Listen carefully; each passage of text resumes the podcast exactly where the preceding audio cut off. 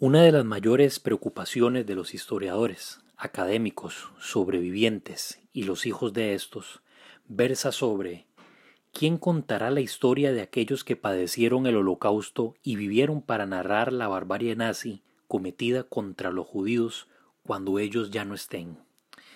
¿Quiénes alzarán la voz para gritar nunca más cuando el último de los sobrevivientes fallezca? Hoy, la vida de los sobrevivientes de la Shoah se acorta. Muchos de ellos se han despedido de este mundo, como fue el caso reciente de Eva Kor, conocida por haber padecido los experimentos de Josef Mengele, el ángel de la muerte de Auschwitz. Hace algunos años también partió de este mundo una sobreviviente que provenía de Polonia y que pisó tierras argentinas para iniciar una nueva vida al lado de su familia. Su nombre, Mira, la cual, en medio del dolor, la emoción, la nostalgia por dejar su país de origen, pero a su vez convencida de lo que mejor estaba siempre por venir, venía acompañada por la pequeña Eva, a quien hoy tenemos el honor de presentar. La pequeña Eva creció en un hogar con dos sobrevivientes del Holocausto, pero más allá del dolor y la carga que eso significaba, prevaleció el amor y las ganas de vivir. Como bien decía su madre, la vida es más fuerte. Hoy tengo el gusto de presentar a Eva Stupnik, hija de dos sobrevivientes del Holocausto. Hoy ella será la voz de ambos, será principalmente la voz de su madre. Eva, llevando el nombre que el libro del Génesis nos enseña, fue el de la primera mujer formada, nos hará el honor en ser la primera persona invitada a nuestro programa, que de antemano le agradezco profundamente el honor que nos hace. Comenzamos.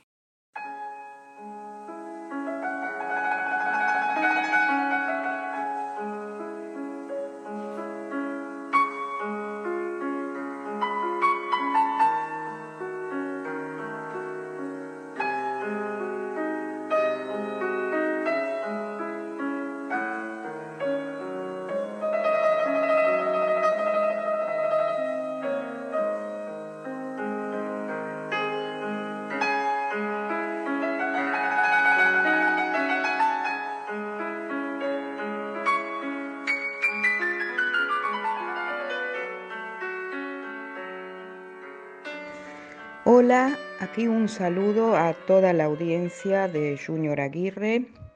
Hablo desde Buenos Aires, Argentina. Mi nombre es Eva Stupnik y soy hija de sobrevivientes de la Shoah, Holocausto. Me interesa contar una historia y sería imposible hacerlo si no me brindara Junior este espacio tan importante para la transmisión de una de las mayores tragedias que cometimos los humanos. Por ello, gracias Junior por este espacio y por involucrarte de un tema tan difícil que es el adentrarse en tanto dolor y sufrimiento. Nací en Białystok, Polonia, después de la guerra, en el 1952. Y muchos se preguntarán qué hacían estos judíos en Polonia después del Holocausto. Bueno, mi madre Mira y mi padre Miete, que eran idealistas, pensaban que después de aquel horror la humanidad aprendería y que nunca más algo así volvería a pasar. Mis amados padres tan humanistas y esperanzados. Y es muy doloroso para mí decir que se equivocaron. Mira, mi madre nació en Białystok, en el seno de una familia de clase media. Su papá, mi abuelo, fue el director del hospital judío de Białystok y su madre, mi abuela, ama de casa. Su infancia, según siempre relataba, fue muy feliz, con un hermano mayor, Loña, a quien adoraba y era su ídolo. Y en aquella época en Białystok había muchísima colectividad judía desde hacía unos siglos, de muchísimos, muchísimos años atrás.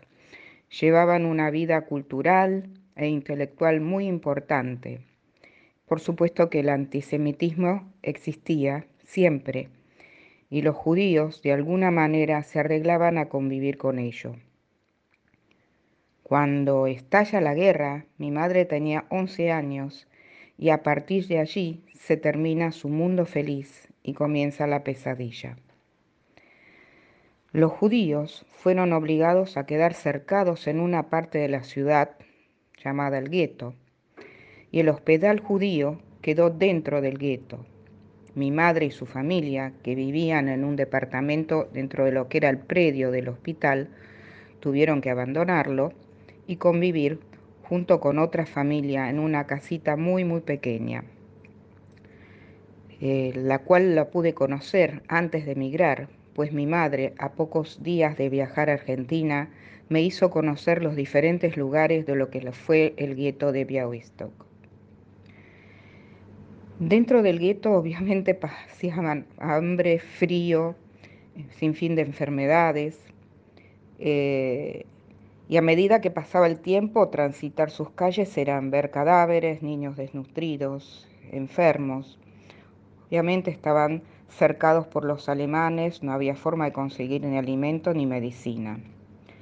Cuando comienza la primera acción del gueto, los nazis obligaban a las personas a reunirse en un determinado punto de encuentro. Muchos de ellos iban a ser fusilados y otros los llevaban hacia a los trenes y a los campos de concentración. Esto se llamó la liquidación de los guetos. Cuando hubo la segunda acción, que para terminar de liquidar a todos los judíos que estaban en el gueto, matarlos o llevarlos a los campos de concentración, ahí empezó a activar, a funcionar y a organizarse lo que era la resistencia del gueto de Białystok. Hubo una resistencia muy importante en lo que se conoce el gueto de Varsovia, pero en todos los guetos hubo resistencia, en los campos de concentración también, y el solo simple hecho de tratar de sobrevivir ya era un acto de resistencia. Hay que pensar que era una población civil, hambrienta y despojada de todas las necesidades básicas para vivir. Había algunas posibilidades de entrar al gueto. Arriesgando su vida, obviamente lo hacían muy pocos, y contactarse con lo que era la resistencia polaca, que no era precisamente muy generosa para ayudar a los judíos. Quiero destacar a los jóvenes de la resistencia del gueto que pelearon, no por su vida, pues sabían que iban a morir igual, pero prefirieron morir luchando, con armas caseras, frente a un ejército que los rodeaba con tanques. Son los héroes judíos que lucharon por la dignidad y el honor de su pueblo. Sobre este episodio voy a pasar una breve grabación de los videos del testimonio de mi madre, que brindó para los archivos de la Shoah Foundation, cuyo fundador es Steven Spielberg. Y luego el destacado cineasta argentino Luis Puenzo tomó parte de su testimonio junto a otros sobrevivientes y realizó un documental testimonial que se llama Algunos que vivieron, y que es la realización argentina para la serie Broken Silence. Quiero hablar un poco más de mi madre, que pasada la guerra escribió un libro que se llama Cuo Vadis Mundo, que fue presentado en el 2007 en AMIA, que es la Asociación Mutual Israelita Argentina, y esta primera edición de ella se agotaron los libros, y yo este año volví a imprimir más ejemplares, en donde hubo una nueva reseña de la profesora Graciela Anabel de Hinich, que fue la directora del Museo del Holocausto en Argentina. Este libro está escrito de su puño y letra y cuenta el antes, el durante y el después de la guerra. Lo excelente del libro es que no solo se refiere a su historia personal, sino que relata todo el contexto histórico de esos años y tiene muchas fotos que enriquecen su testimonio, dando justamente más pruebas fehacientes para que callen los negacionistas del Holocausto. También en el libro relata la historia de mi padre Mietek junto a sus hermanos Vicek y Janek. Quiero referirme un poquito a la historia de mi padre. Mi padre es de Zambrov, Polonia. Nació en un seno de una familia muy humilde. Su padre se dedicaba a hacer suelas de zapatos, era un hombre religioso. Y eran 8 hermanos.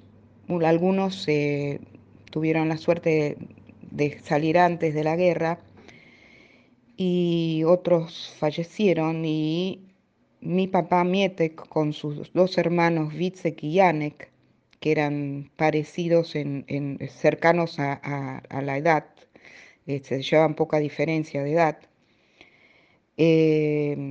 salieron a los bosques a esconderse. Siempre contaban sus historias, que uno salió con un cuchillo, con una tijera y otro con un hacha, y así se escondieron en los bosques y de alguna manera así sobrevivieron. Quiero destacar a una familia polaca que los refugiaba en las crudas noches de 20-30 grados bajo cero, y ellos se escondían en los bosques durante el día y después atravesaban muchos campos anegados, y ella los esperaba y los escondía en esa casa junto con toda su familia y con el riesgo de que corría su vida. Sin embargo, se arriesgó, y quiero mencionarla, Stefania Wisniewska. Bueno, es imposible no emocionarse. Sigo con la historia. Mi padre sobrevivió, y también estos 2 hermanos, y llegaron a Argentina. Quiero comentar algo de mi padre también, que era un hombre que de apariencia bien así como un polaco, era rubio con ojos claros y hablaba con un polaco sin ningún tipo de acento, por eso podía entrar a los guetos sobornando a los guardias, y entraba con carros donde escondían alimentos o armas, obviamente que arriesgando siempre su vida. Mis padres se conocieron después de la guerra, se casaron en Polonia, y en el 1958 aproximadamente mi padre viaja a Argentina, y luego a fines del 59, en diciembre, ya casi en el 60, llegamos con mi madre al puerto de Buenos Aires, en donde nos aguardaba mi padre. Y de allí en adelante continuó nuestra vida en Argentina. Y esa es otra historia. Hay mucho más para narrar sobre mi padre, mi madre, y también sobre lo que significa ser hija de sobrevivientes, sobre el antisemitismo que siempre estuvo y sigue presente, y a pesar de ello apostar a la vida. Eso es lo que me enseñaron mis padres, desde la resiliencia. Y deseo terminar con la frase que siempre decía mi madre: la vida es más fuerte. Una vez más, gracias Junior por este espacio. Sin él, estas historias se pierden. Y así, tratando de perpetuar la memoria, honramos a los millones que perecieron y convocamos a las personas a convivir en la tolerancia y el amor al prójimo, diciendo no al odio y a la ignorancia. Gracias por escuchar. Eva, definitivamente los que estamos profundamente agradecidos es primeramente mi persona, todo el equipo que conforma este programa de podcast llamado Shoah. Cuando nació, la verdad, nunca imaginamos, nunca, por nuestra mente nunca pasó contar con el testimonio de una hija de sobrevivientes que... Sabemos lo complicado y lo difícil que es hablar y contar este tipo de cosas. Narrar es precisamente por unos instantes volver a vivir aquellos horrores que padecieron sus seres queridos. Así que los agradecidos somos nosotros. De antemano, queridos oyentes, les adelanto que la próxima semana, en la próxima entrega de Shoah, tendremos de primera mano un registro valiosísimo, que es el testimonio ya directamente de la madre de Eva, de Mira, que en paz descanse. Bendita sea su memoria. Recordamos también a Mira hoy con uno de esos himnos que ya hemos tenido la oportunidad de poner en el programa, que es el himno de los partisanos, para recordar que, a pesar de que el yugo de la muerte quería sobreponerse a la vida fue más fuerte. Muchísimas gracias, queridos oyentes. Un enorme abrazo y nos encontramos la próxima semana.